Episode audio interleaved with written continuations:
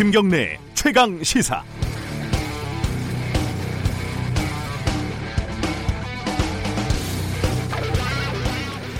오보도 종류가 여러 가지가 있습니다. 사람 이름, 지명, 숫자 이런 걸 틀리는 단순한 오보도 있지만 보도할 때는 사실 혹은 진실이라고 여겼는데 나중에 보니까 아, 오보다 이렇게 깨닫는 경우도 있습니다. 하지만 진짜 문제는 일부러 하는 오보입니다. 어, 특종을 위해서 혹은 기사의 의도에 맞추기 위해서 사실들을 자의적으로 그러니까 마음대로 선택하고 생략하고 축소, 과장, 왜곡하는 기사들입니다. 전직 중앙일보 기자였던 이진주 씨가 어, 페이스북에 자신이 썼던 몇 가지 기사가 위에서 말한 가장 심각한 오보의 하나들이었다, 오보들이었다라고 고백을 했습니다.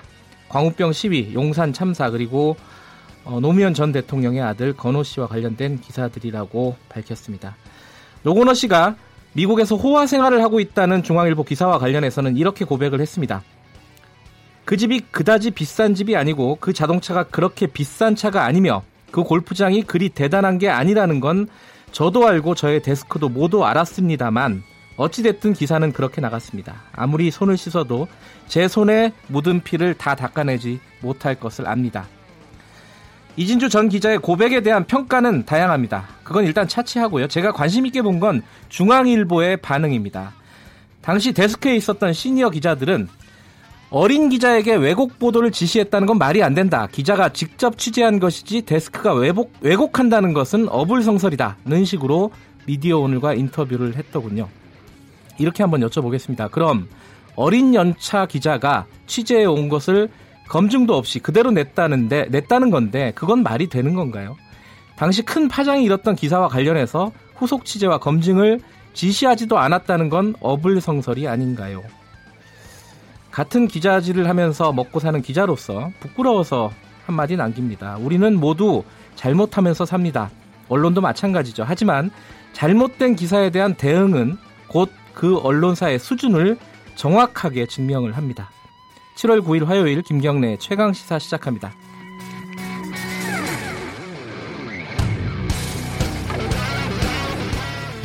네, 어, 김경래 최강 시사는 유튜브 라이브로도 보실 수 있습니다.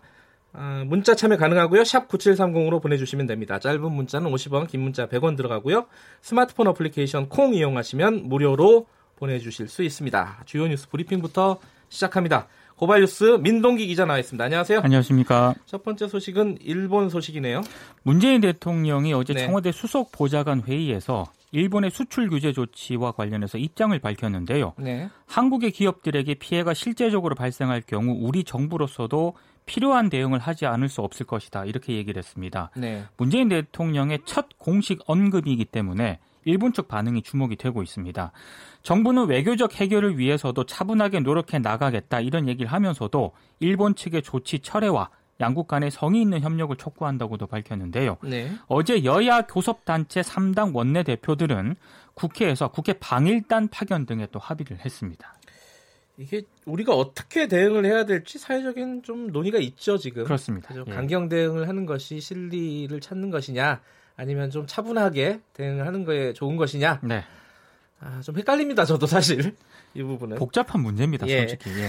그래서 3부에서 어, 더불어민주당 어, 관련된 특위가 만들어졌죠. 특별위원회. 어, 일본 경제보복 대응 특위라고 만들어졌는데 거기 위원장으로 어, 선임이 됐습니다. 최재성 의원 연결해서 좀 고민을 솔직하게 좀 여쭤보고 얘기를 좀 들어보도록 하겠습니다. 네.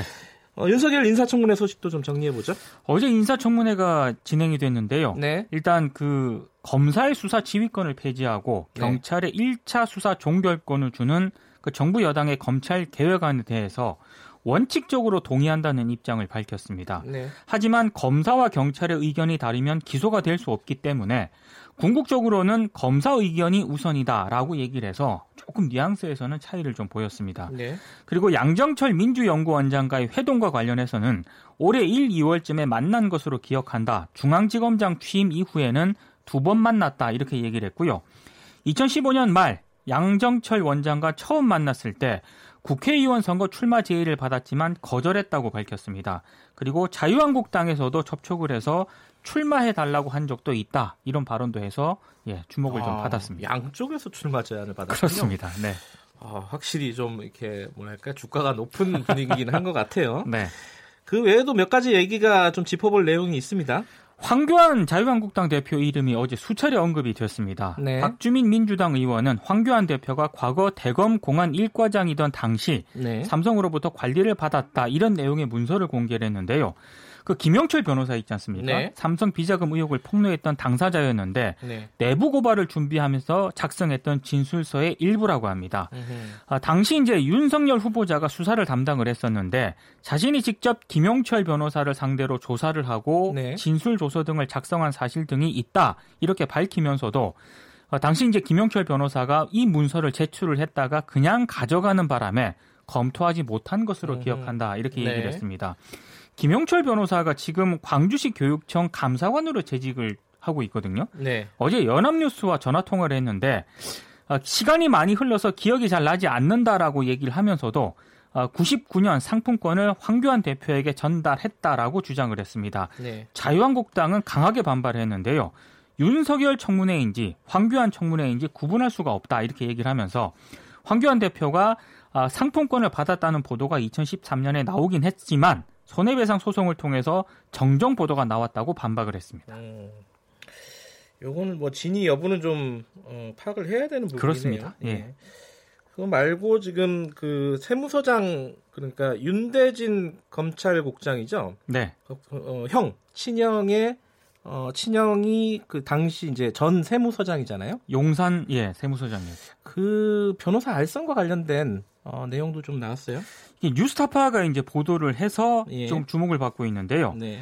원래 그 윤우진 전 세무서장 사건 같은 경우에는 네. 뇌물을 받은 혐의로 경찰 수사를 받던 중에 해외로 도피를 했는데 네. 이후에 강제 송환이 되면서 혐의 없음 처분을 받았거든요. 네. 근데 야당 의원들은 이 사건 처리 과정에서 윤석열 후보자가 압력을 행사했고 변호사를 알선한 것 아니냐고 의혹을 제기를 해왔습니다. 네. 어제 인사청문회에서 윤석열 후보자가 변호사를 소개한 적이 없다라고 이제 입장을 밝혔는데 네. 뉴스타파가 이 파일을 공개를 했거든요. 네. 이 파일에 따르면은 어, 변호사를 소개하는 듯한 그런 그런 이 발언이 나오기 때문에 상당히 이거는 논란이 좀 제기될 수 있는 그런 대목입니다.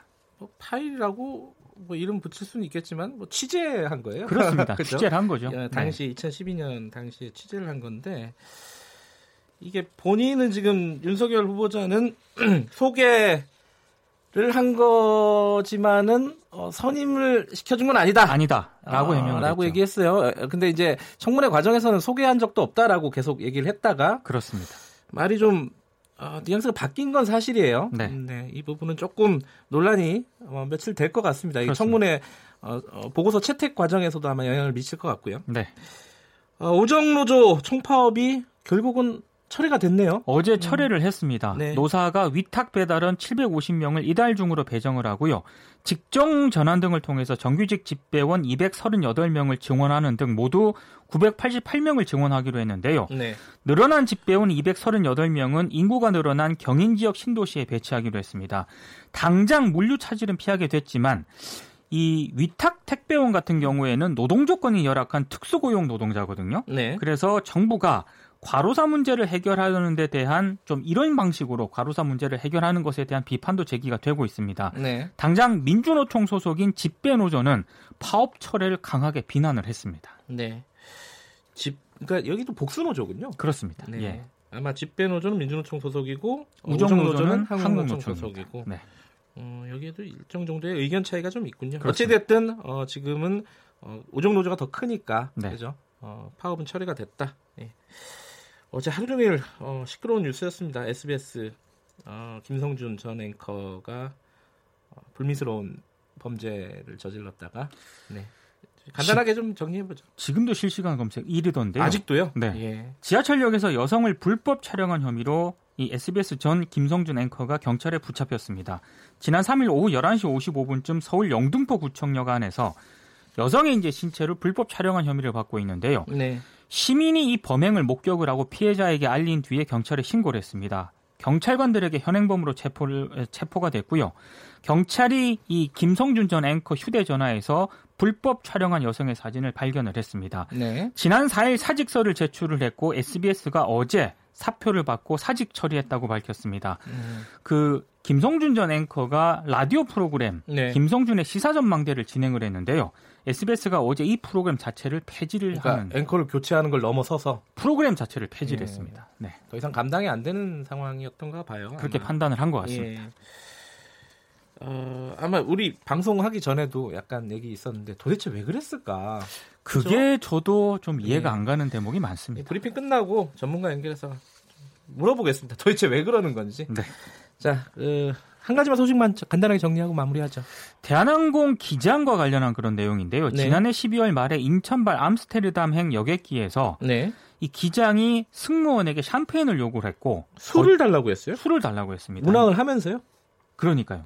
승무원이 거부를 하고 이걸 사무장에게 알렸고 네. 사무장이 이제 이 부기장에게 아, 이런 내용이 있다라고 이제 알린 모양입니다. 예. 대신에 이제 비행기가 착륙할 때까지는 본인에게 비밀로 하자라고 얘기를 했는데 음, 뭐 심리적으로 어뭐 뭐랄까 좀 불안할 수가 있으니까요. 그렇죠. 예. 근데 부기장이 기장에게 또 얘기를 한 모양이에요. 아, 그래요? 이 과정에서 사무장하고 부기장 사이에 언쟁이 오갔다고 하는데 네네. 어찌됐든 대한항공이 기장에 대해서는 구두 경고 조치를 했고요. 네. 사무장에게는 팀장 보직 해제 징계를 내렸습니다. 이게 네. 왜냐하면 예. 대한항공 측 설명은 일단 당사자들 주장이 엇갈린다. 그리고 증거가 없다. 그래서 기장한테는 구두 경고를 내린 반면에 사무장 같은 경우에는 항의하는 과정에서 폭언을 하고 그래요. 해당 사안을 대외적으로 알려서 징계를 내렸다라고 밝혔거든요. 일단 네. 국, 국토교통부도 대한항공에 감독관을 보내서 어, 만약에 위- 법 위반 등의 행위가 확인이 되면 응당한 조치를 취할 음. 것이다라고 밝혔습니다.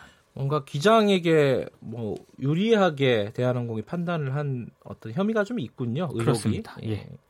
알겠습니다. 오늘 소식 잘 들었습니다. 고맙습니다. 고발뉴스 민동기 기자였고요. 김경래 최강 시사 듣고 계신 지금 시각은 7시 37분입니다.